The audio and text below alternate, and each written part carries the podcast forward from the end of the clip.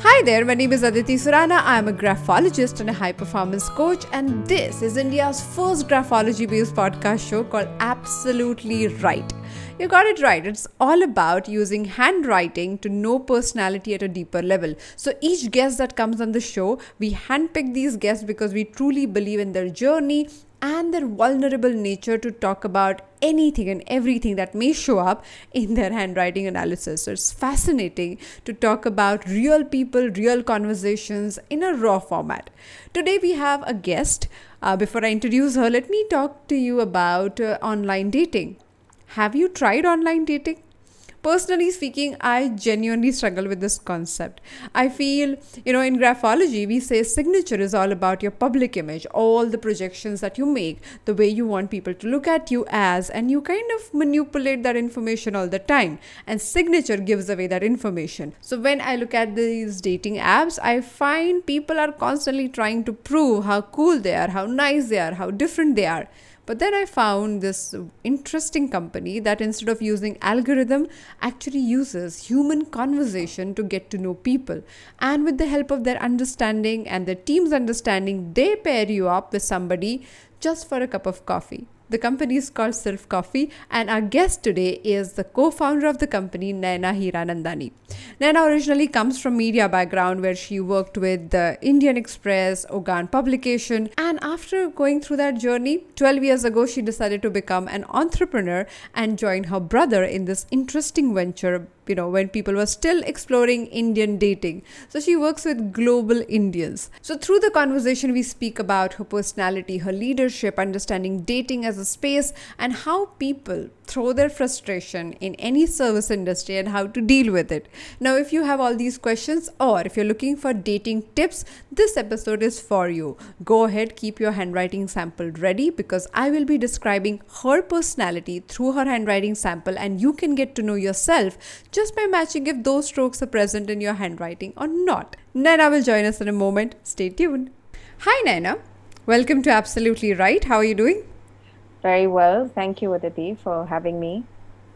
So, dating, and that also N R I dating, how is it like? What is the global citizen dating like? Before I jump in and talk about your handwriting, I've always been curious about why this segment and how is it different from any other dating app? Anyone that you speak to decided to create something or invent something because there was a void. I think my, my co-founder and I, Sunil, who's also my brother, really okay. related to that. So we are what you would call a third third culture kids. We grew up in um, Southeast Asia. We went to United Nations schools. So very okay. sort of global upbringing where I had, you know, classmates from twenty-five different countries wow. in, in one uh, sort of classroom, which was very interesting because the conversation wasn't like, you know, the regular, what do you have for lunch today? It was literally like understanding nuances and people. So when you sort of grow older and, you know, you come of age, as they say, so every Indian parent, as usual, gets into the whole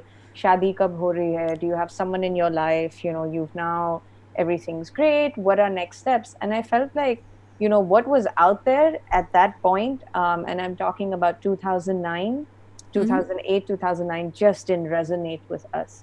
So mm-hmm. there was um, the dot-coms in the, the very traditional sense where you're asked caste and, you know, height, tone, height, uh, weight, which I find weight. like really offensive because I'm like, what does that have to do with anything?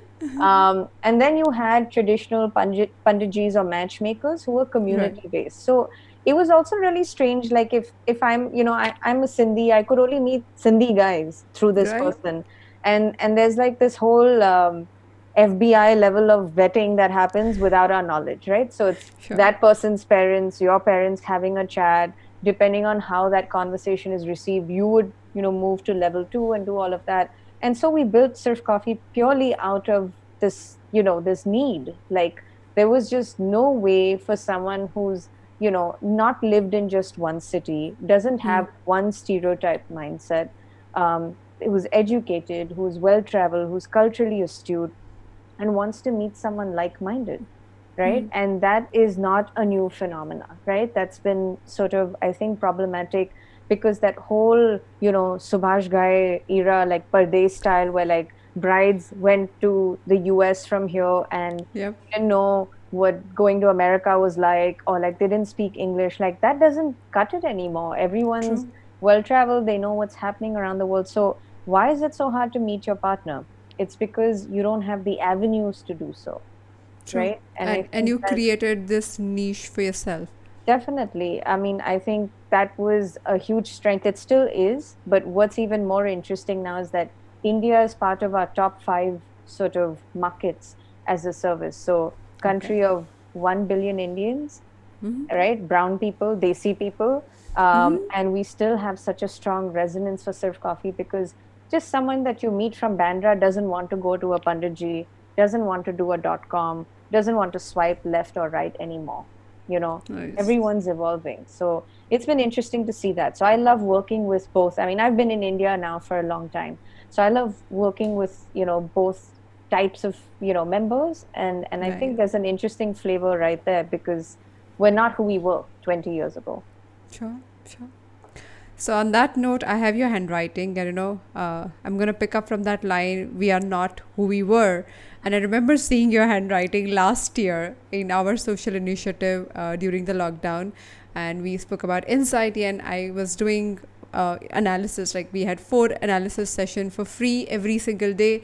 And somehow you signed up for it and you said, okay, let, let me figure this out. Let me try this out. And I have that sample. So when I looked at today's handwriting sample, I could see a huge shift. So, and very positively in that sense. So congratulations before I say anything about your handwriting. But do you have any question for me? Um, yeah, I know I felt the change as a person, and, you know, even circumstantially, right? A lot about, I think, who you are is things that you're self-aware about, but also like mood, environment, you know, just everything, right? And I think last year was just really, uh, I think, difficult for all of us. Uh, in different you know, ways, but yes. Yeah, yeah. It was yeah. just difficult to handle because it was something that we were all going through as one throughout the world, and we didn't know how to deal with it. I think a lot of stuff that you said also really helped me address certain things, right? Or try to look at them as solutions. And I think that just gave me a lot of hope as well, you know? So I guess my question is, do you see, I mean, it's remarkable, but you can see that much change just by... sample, I mean, or do you think like has has someone really changed, or are they like, is this just, you know, a, a good phase or a mood? I mean, I don't know. Has that happened as well? Like they can go back to being uh, that. So I always say this, that personality is a process. So like your body shifts and changes as per your food and the diet and the workout. Similarly, your mind is also changing. So there is no situation for anybody under the sun where the personality remains constant or consistent. We keep changing. Some people are stubborn about their behavior, so they take a long time to change certain things. And then there are people who are more flexible and they drop their behaviors very easily. That's the only difference. If I have to look at your handwriting, Uh, you are not an easy person to change things. Yeah. So let me begin there. And the fact that so many things have changed in your personality, which means you have genuinely worked at internalizing certain behaviors, certain patterns, changing things, you know, by, by working at it, which is commendable because not everybody can do it and not everybody is willing to walk into the discomfort of changing whatever they know about themselves. So you worked at it, you know, to be a better leader, better spouse, better person, but you are very, very clear that I got to change the, these things. And yeah. I believe certain processes that you have used have definitely worked for you. I'm happy to hear that. Now, one of the things that I see in your handwriting, we call it the tapering ends, which means when you end a letter, the ending stroke, which where the end, the, for example, letter E is ending. So there is a stroke which goes, you know, at the end, and it can become tapering. So it becomes very light by the end. Yeah. That is a very peculiar, very minute stroke of indecision. So when you have multiple things to choose from, it becomes very difficult for you to pick your choice. You get into like, okay, but this is, this has this benefit, this should be done. This is so, so helpful. This person was so nice. And then taking one call and closing on things is a, is a challenge or a bit of a struggle. Yeah, no, um, you're right. Right from what I have to order on a Saturday night to like planning a trip and figuring out which destination it's going to be. Um, this is this is so true. I think with time, um, I've learned to sort of work on that, right? To just be like, I think what happens, Aditi, is that we're so hard on ourselves, right? If you made a decision and it's not the best decision, I'm just saying God. It could be anything. It could be dating related, it could be uh, work related, and you're just like, damn, I should have seen that coming. I think I get into this mode where I judge myself, you know, based on that. So I, I think one of the things I probably, you know, want to get better at is just, okay, this is what I'm going to do, you know, and take the good, the bad, the ugly that that come with it. So Naina, if, if you really have to do this, the way of not judging ourselves too much comes from not taking ourselves too seriously. Yeah. And also not taking everything personally.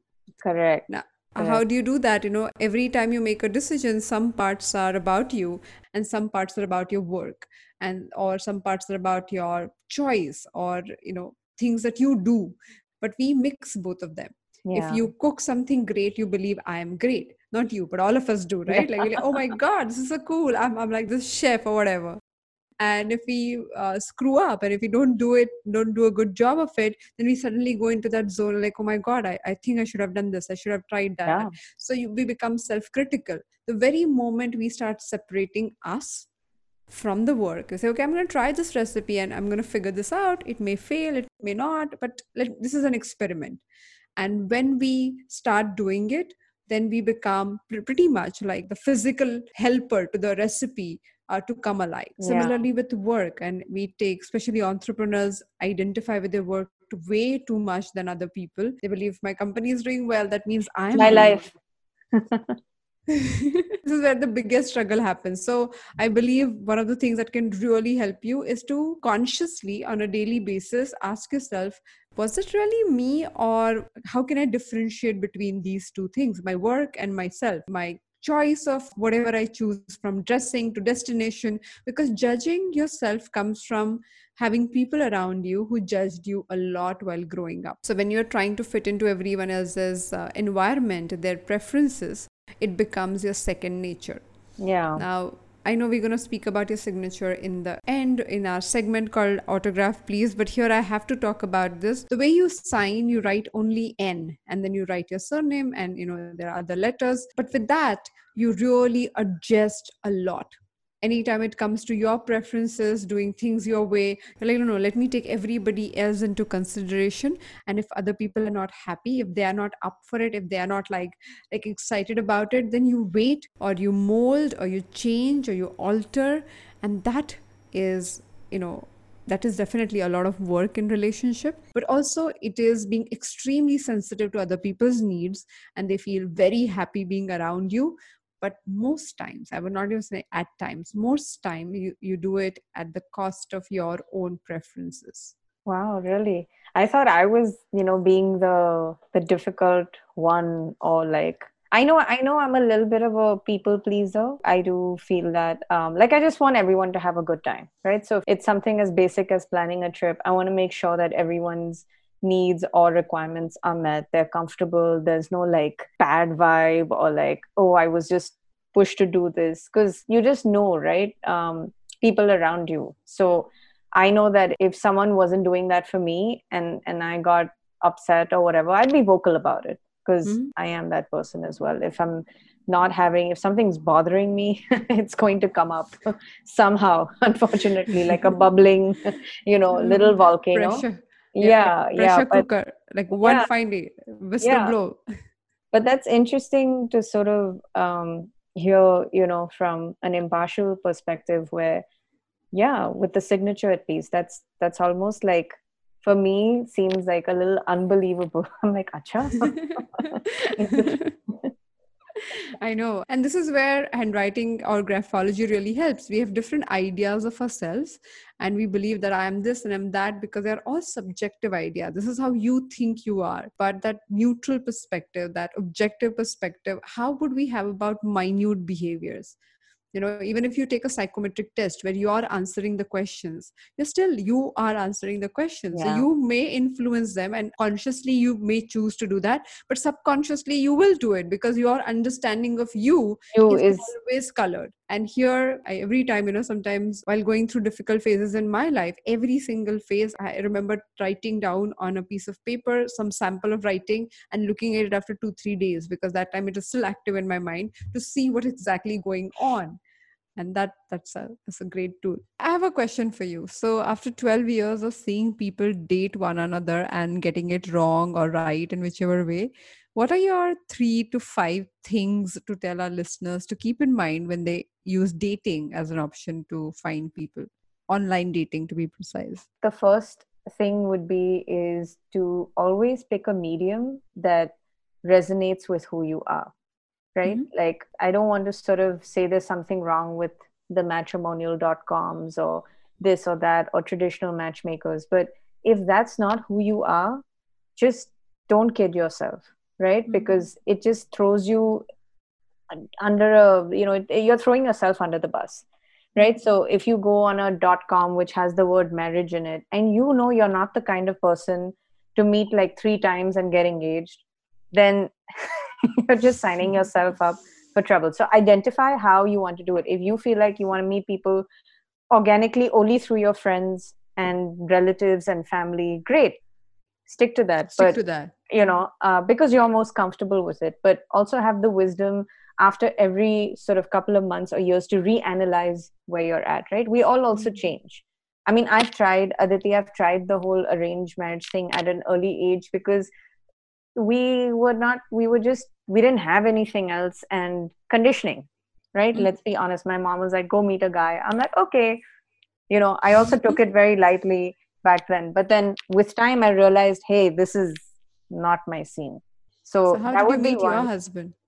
Through a friend, thankfully. Okay. But yeah, there's, there's a whole, uh, which probably brings me to my second thing. I think relationships are an investment.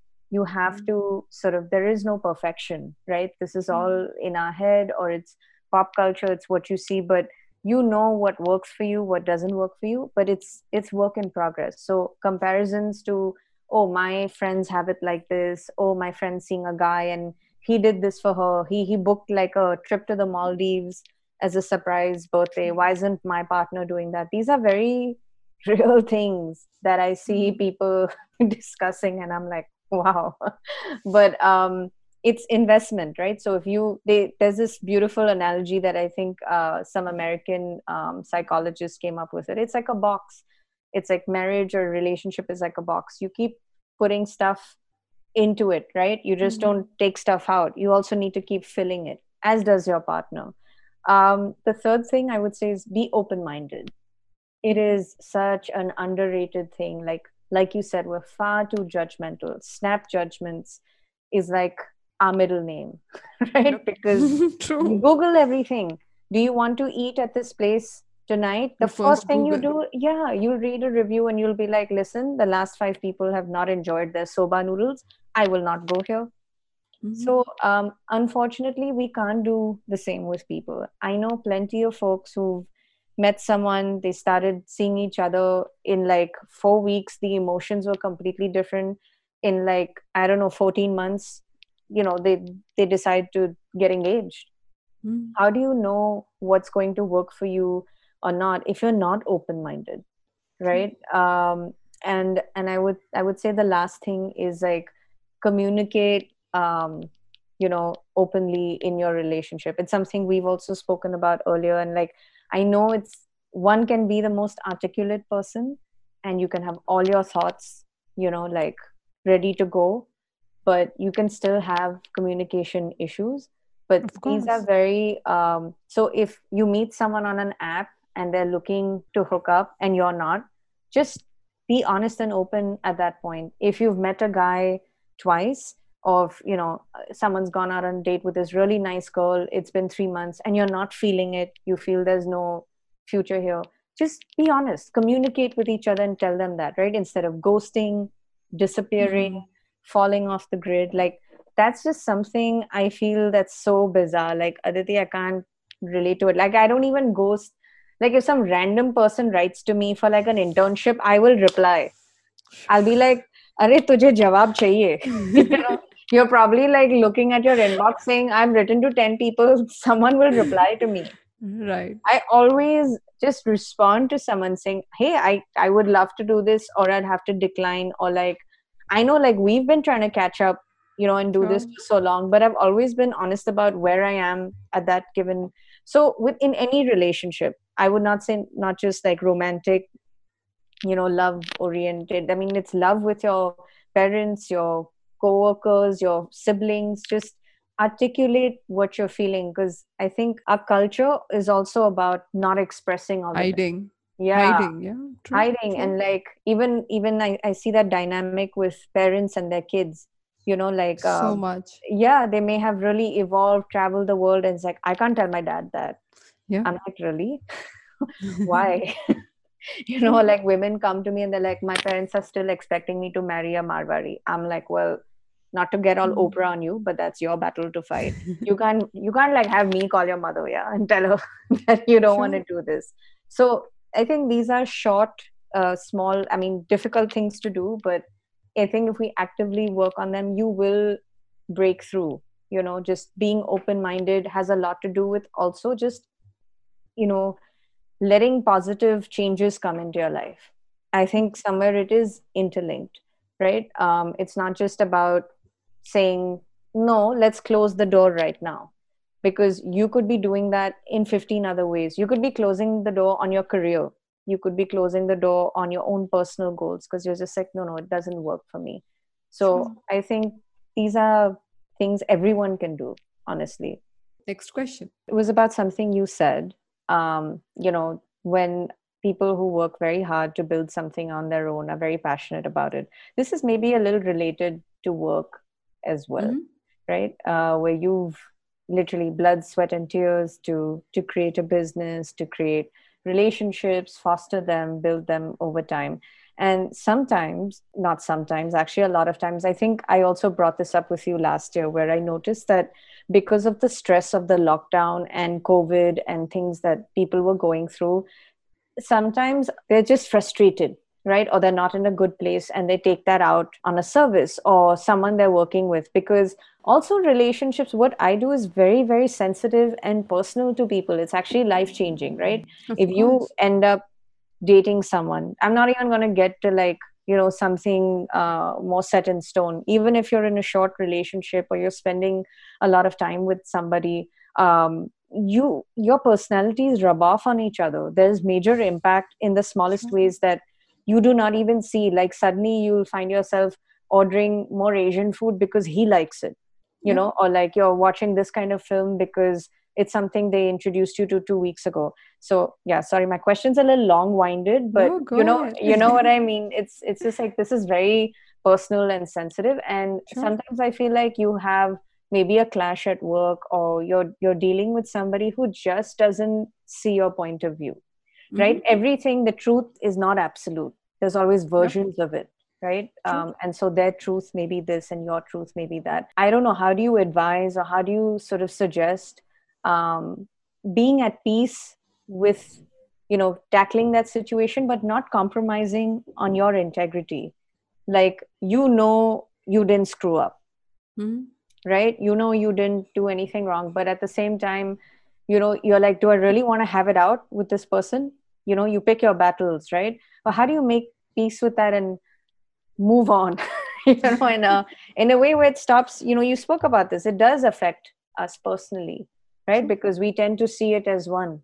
It's, it's easier said than done to be able to, to split that. But what are your uh, ways of coping, fixing, or like, self-adjusting, you know, to, to sort of be a little more objective and detached, if that's... Oh, that's a loaded question with so many nuances to it. So I'm going to, before I answer the question, I'm going to articulate the question one more time. You're saying that when somebody is in a relationship, uh, you know, dating, short-term relationship, but serious in nature, so that you have uh, acclimatized yourself with the other person quite a bit. And now you realize that some parts of their behavior are not acceptable. And you say, now what do I do? Like some yeah. parts I and like. This could also be work, work related, Aditi. I think, in fact, um, I would say it's sometimes a graph that we go through with our clients. Like some of them are super smooth. We love working with them. We're happy to like, we even renew their membership. And then some are just like, feel, feels like pulling your hair out, you know, because you're just like, ye kya hai? You know, so w- what are just maybe ways to to cope with that? Okay.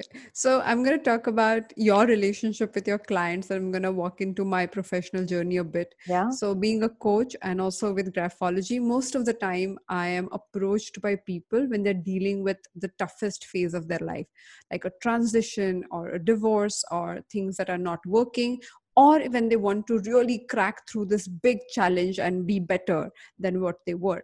In all these situations, they're uncomfortable, they're cranky, they're irritable, and all these behaviors are so clear in their handwriting and in their nature that it is difficult to deal with situations. So my thumb rule is, whenever people bring in their emotions, their behaviors, all of that in the session, they're not talking to me. They are talking to somebody. They want to solve this problem. So if they're throwing something at me, it's because they cannot hold it back. So the very moment you step away from the, the emotional bombardment that happens, you'll be able to see things for what they are. And also having an understanding into being, you know, their own journey, which also for me happens through handwriting. So I really understand if somebody is dealing with anxiety, a small change, a small shift in their, uh, say, calendar date or anything that we do becomes like a big issue. And then they use you as a punching bag to just express yeah. what is happening. Yeah. So fundamentally, not reacting to their so-called behavior comes from constant journaling. It's a thumb rule. It's a, you know, something that when uh, the team who handles clients always to do this, because when you journal, you understand that the person is reacting in a certain way and you have a choice whether to react or not. So that's first one. Second one, if people are throwing certain tantrums over and over again, I'm, I'm now I'm going to step back and talk about personality at large. Yeah. I also believe that it is yours to look at. If you have certain people showing up in your experience, in your work environment over and over again, yes, that is your client's requirement. They will be frustrated because they're going through a phase or the lockdown was such that people were more anxious. Still, if it is showing in your environment over and over again, there is something called tact that all of us can develop. So if there are repetitive behaviors, then you say, okay, can I try this option? Oh, I don't think that worked last three times I tried it. Can I try something else? Can I figure something else? So that whole curiosity of asking yourself, what else is possible? What can I do? What can I say? How can I phrase this sentence? Can I uh, stop here, put my foot down, or should I like take a back seat? Now, these are the negotiations which you will have to do with different people to yeah. see, one, what is your style? And second, what works the best in a situation like that? But you cannot do it. All of us cannot do this when we take these remarks personally, or we become egoistic about how we should be treated, right? Right. And I know so many people, even in my profession, they go like, well, how could this person speak with me like this? But no, they were not speaking with you. They were trying to emote and they were like trying to say, they felt this is a space to do that. So in my case, when people have reacted and people have said, what is this bullshit? I don't agree with your point of view. I, I remember sitting there and saying, okay, it's okay if you don't agree. Is it okay if we conclude this session, or do you want the money back? So I, when I kind of became calmer instead of like getting aggravated, and you can't pretend to do that. That's the biggest problem. You just, if you pretend to do that, it sounds so artificial. But if you genuinely understand the context and if you become calmer, it is a big, biggest diffuser is being calm in this situation. Yeah. Because people are trying to get your reaction so that they get the frustration correct, companion. Correct. you know, to, Correct. to banter with or to kind of have that back and forth with.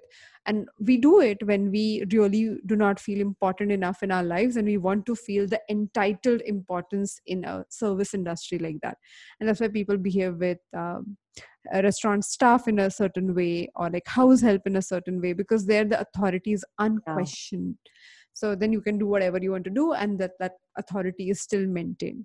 And this is what we got to change or shift when it comes to mm. these perspectives. I have to look at your one letter in your writing, that is lowercase letter T, and it is written with a point at the end. It's like a little cross that you make.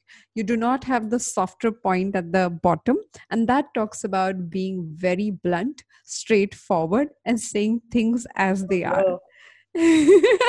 Another aspect of your writing where you have pointed formations, very angular kind of formation, that talks about your analytical skill and your speed of execution on, and your desire to move forward. Are you an impatient person? No, you're not. But are you a quick person? Yes, you are. So there is a difference. Impatient people really want to finish things and move to the next level, but you tend to be very fast. So if you are given a task, if you can do it in three hours, you want to do it in two hours. Not because you want to you know, rush to the next one, because you think that I can be more efficient. I can, you know, find the quickest possible way. And that pursuit uh, is mostly misunderstood by others around you. Mm. But this is who you are. So once you train people, they get with the program, they see the value in why you function the way you do. But until they do not, they keep wondering, why is she rushing? Why is she being impatient? So next time anybody tells you that you are an impatient person, please disagree, or at least don't take that feedback to heart. No, that's that's that's great to to hear. Um, I always thought that it just it just was genetic and came from my mother, because uh, she is that kind of person. What other question do you have? So um, this is something else that I was thinking about as well. Like sometimes um, I feel like I am an intuitive person. I also get into a zone which is very uh, dreamy, you mm-hmm. know, like, I don't know, just imagining uh, the future or situation. I don't think that's necessarily um, a, a negative thing, because in fact, you you should visualize, you know, things that you, you know, you'd want to achieve someday, or things that you'd like to imbibe. So I see it as that. I don't see it as a, you know, this is my escapist kind of dream world where I zone out and then I just, um, but sometimes I feel like when I, I, I do feel uh, strongly about something, right? Desire to fulfill. I also feel that I'm equally chicken shit to execute. You know, I'll just, it'll just be festering, and I'll be like, yeah, not now, because, oh, work is too busy. This is happening. This is happening in the family, or like socially, I can't do it. But the truth of it is, I don't know if I can or cannot do it.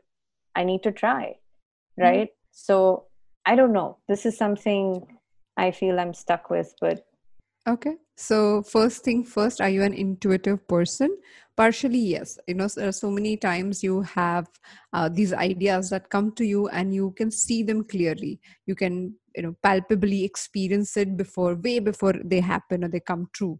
And then you pretty much use them as your guiding uh, G P S mechanism, and you kind yeah. of use them, you know, like literally you're like, oh, I, I felt that one very strongly about it. Now, coming to your next point, you said that, am I a daydreamer? So in handwriting, we have a peculiar stroke for daydreaming, where when you write your letter T, the horizontal line, it, if it flies off in the okay. air, those people are clear daydreamer. You do not have that anywhere in your writing. So okay. I would say, sorry, I do not think you're a daydreamer. You're rather an end result oriented person. Coming back to the comment that you made in the beginning, you know, if you commit to something, if you say, this is what I want to do, you want to make sure that you deliver on that promise, you do everything in your capacity. And I believe that you believe uh, one should always under promise and over deliver, so that, you know, you're not necessarily disappointing people. So yeah. when you walk that path, when you always uh, behave in a cautious manner, now the experience of not committing to the experiment or the larger game or the risk. Uh, yes, there are two major challenges we have. And I'm going to explain this. It may sound really weird to hear these concepts, but just stay with me for the next five yeah. minutes. One is called fear of failure. We all understand that. You're like, oh, okay, fear of failure. I may like, you know, fail, and then I may feel embarrassed, and I don't want that. So I might as well like cut that possibility. So I'm just being cautious. So on one side, you do have fear of failure. And on the other side, you have something called fear of success. Really? That's like the... It is literally like these two, you know, uh, yaha kuwa, waha khai. I think that's that's a term in Hindi, but it's literally like weighing both these options. And so what fear of success means that if I become successful very quickly beyond someone else, uh, you know, in my family or other people around me, then that might create a, a challenge in the future, a problem in the future. To avoid that future possible problem, we tend to duck down, hide, not achieve what is possible. And the two handwriting strokes that talk about it are, first one, fear of failure, is where your second hump in the letter M is taller than the first one.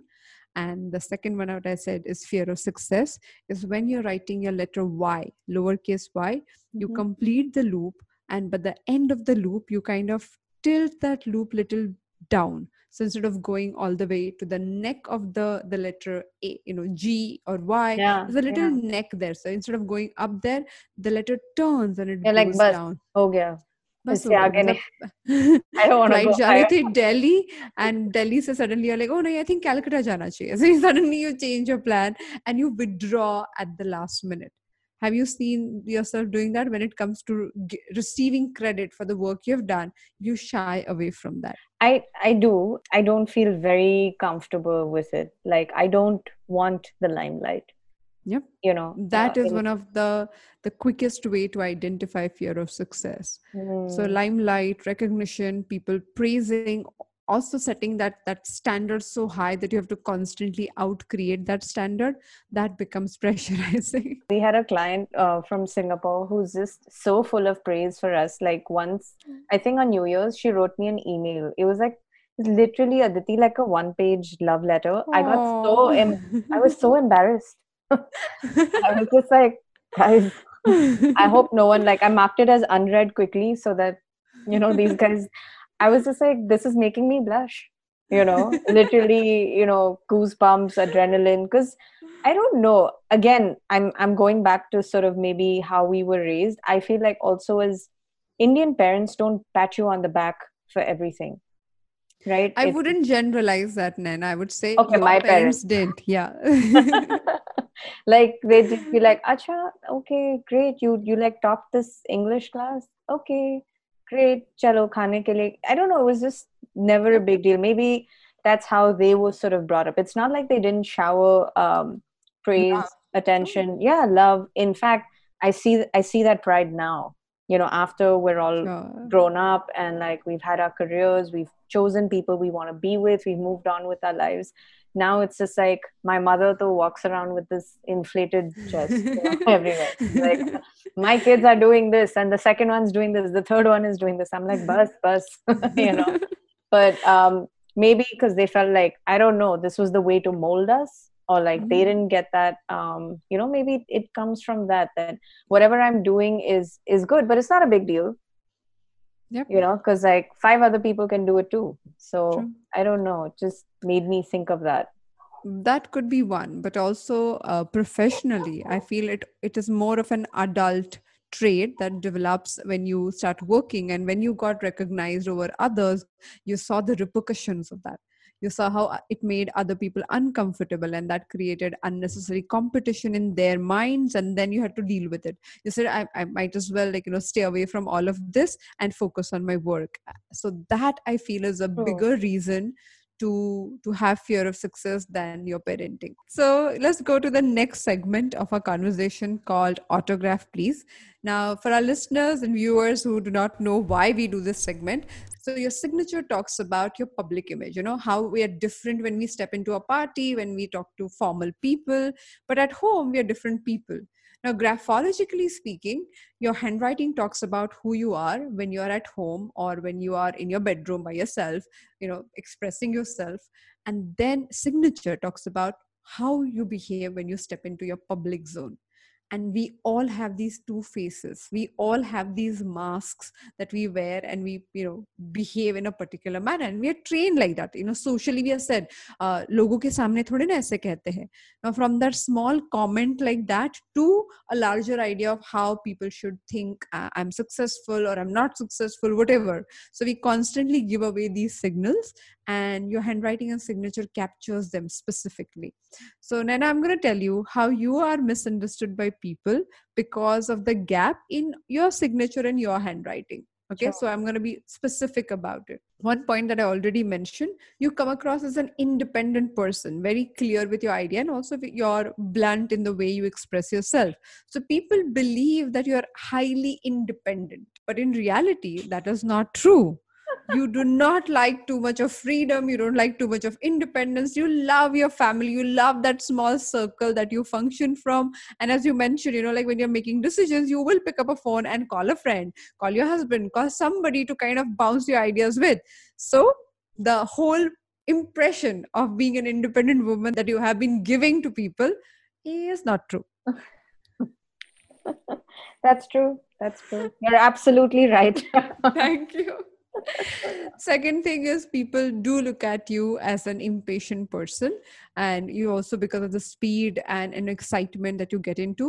So once you get excited, that's also one of the things, especially in public, when you are getting the whole team excited about the same concept that you are excited about, you turn into this very, very large personality, and you wonder where that comes from.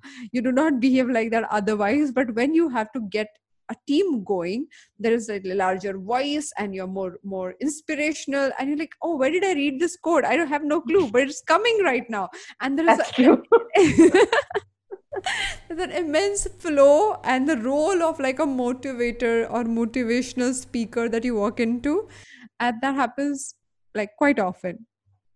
Yeah, I think any also like work-wise leadership roles, right? You just need to sort of get everyone on the same track. Um, and, and like we said, more so even now, because I felt like we were giving so much support to other people, but we don't realize how we need that support ourselves, right? I would tell them in a bossy way, I'm like, please meditate.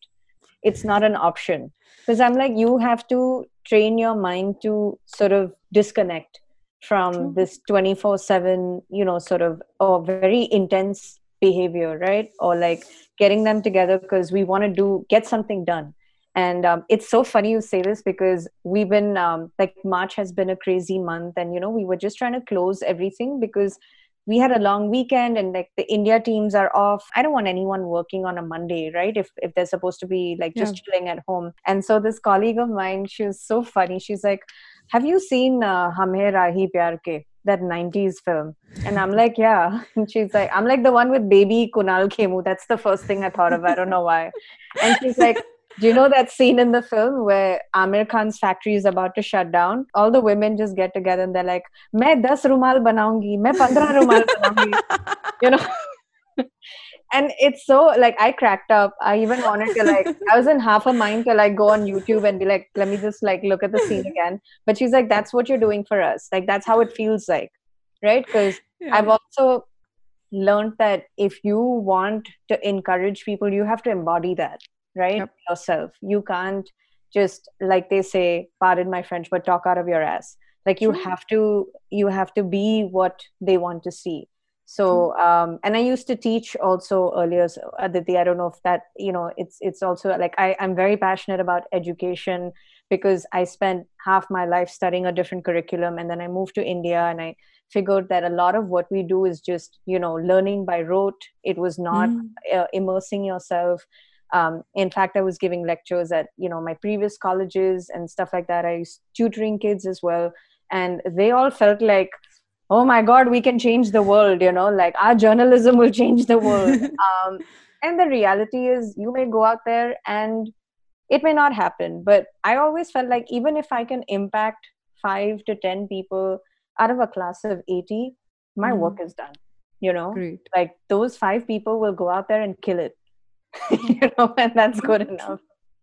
No, also you do have this mother hen kind of, you know, let me take responsibility of the whole gang, and, and, and we as a group, as a team will move forward one day. Yeah. and that's delightful, especially in a profession that you are, which requires empathy to yeah. great degree. And if you know, very few professions allow that, especially where people have become so objective and so so critical of one another. It it breaks my heart to see how people just look at a photograph and say yes, no, swipe yeah. left and right. And I feel, oh my God, I'm sure beauty is way more than the photograph that you're seeing, and the person is, you know, much deeper. But we yeah. do not give people that true chance. So I believe. Uh, through your venture, you're actually letting people explore one another. Absolutely. It's something we also say, like, you know, you may meet someone, you may come away with like, uh, you know, ten stereotypes that you inferred, right? Um, I always tell them, I'm like, one interaction, it's like peeling an onion.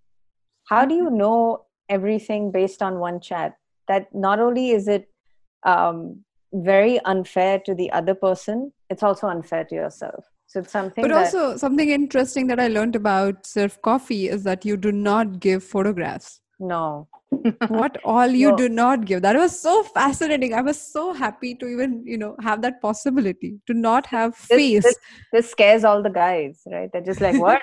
Who will I be set up with? So that's, that's what I tell them. I'm like, you'll have to trust, right? You'll have to take a leap of faith. And I always tell people, we're also here to hear you out.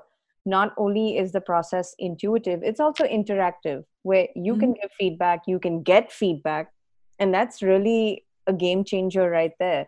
Um, so I think once someone commits, right, to this, then they do sort of open up. Like, they're just like, look, I trust you. You've been doing this for twelve years. Let's, let's give this a stab. But then every now and then you will sort of have that person who wants to micro analyze every single thing, because like you said, just we're all, you know, beyond our faces, right? Mm-hmm. And what you read on a sheet of paper, more so because this whole analogy that you have about that signature and the handwriting difference, the biggest uh, analogy of that is like a biodata, where people sound so good, you know, they're like, went to this B school, went to Harvard Business School. And then when you meet them, you'll know, acha, it was a three month diploma. Yeah. It wasn't even like, you know, an M B A or something, but which is fine. Yeah, which but is I, fine. I do say, I do say this, that we meet each other's signatures and we are stuck with the handwriting, which is a true personality forever. So people Ab- do that. Absolutely. So this whole like putting, making yourself great on paper in whatever way is something that we have to like kill every time. We're just like, yeah, mm-hmm. it's okay. I don't need like praises, uh, you know, paragraphs of praises of you. It's it's not required. Let us sort of, you you said it already. We like to under promise and over deliver. That's just our style, right? I think that's my style as well, where I'm just like, try something out. And if you really, really love it, you'll go and tell five people, True. Right? And and that's something that I experienced with you as well. Like I tell you, I, I tell every second person about you, whoever I think needs to come, because I feel like this can really help you because I've tried it myself. True. True. Right. Um, and I think that just becomes such a huge uh, trust, you know, like this connector between people, between situations, True. That the whole world is moving with this trust, right? Like it's just where, I mean, I'm sitting here and bearing my soul. Okay, that's dramatic, but whatever said and done is because there's an element of trust between us. Of course. So it's it's just one of those things that we've learned to articulate and and be honest about, rather than, you know, hide it under the brush it under the carpet and just be like, no, no, you are right. You know, mm. everything you say is right. It's like, no, sometimes people need to hear a different perspective. They may not like it, but it's uh, again, maybe goes back to my, I don't know, I have some, you know, Desh Bhakti kind of like this, uh, you know, trait of just, just being, being honest at all times. Thank you for making this whole process so humane and making it like, you know, like something that you can openly evolve with. I think that's why uh, I, I, when I met you for the first time, I was like so surprised to see that it is not an objective algorithm-based process, but it is about conversation, interaction, and understanding the person, which is, I think, my favorite part of any human experience, when yeah. you get to take time to understand the other person. Thank you so much, Naina, for being on the show. And thank you so much for sharing all these beautiful things. I think all our listeners who are in the dating space and dating age will remember all of that and be more open than ever before. Thank you. Thank you so much, Aditi. It was a real pleasure, um, as always. Thanks. After talking to Naina, I feel slightly more open about the online dating options. She said, be open-minded, isn't it? I think I should consider for sure. In any case, if I meet a stranger, I can always use handwriting analysis to know deeper aspects of that person. And dating becomes much easier than what you can imagine. Now, if you have that as a concern, you don't want to waste time dating random people, wrong people, go ahead, learn graphology with me. The masterclass starts on first of May, twenty twenty-one. All you got to do is go on the website aditi surana dot com and register yourself so that my team can talk to you and we can figure out how this four-week power pack program can talk about twenty different graphology-based traits and blow your mind on so many areas that you can't even imagine. So if you're fascinated, you're still wondering, oh, graphology works, how does it work? How can she talk about so many things? You can do that too. Come join us on this beautiful, beautiful program. So on a Friday episode, I'm going to talk about focus, concentration. You know, so many people have all these assumptions about, oh my God, I can't focus, my concentration is so poor, and all these ideas also come from their childhood understanding of how to focus. So let's understand as adults what can we do to focus on the right things and enjoy them by being engrossed and engaged and involved with them. Now all the tips and tricks and hacks, I'm going to talk about all of that on a Friday episode. So I'll see you on Friday. Till then, happy writing.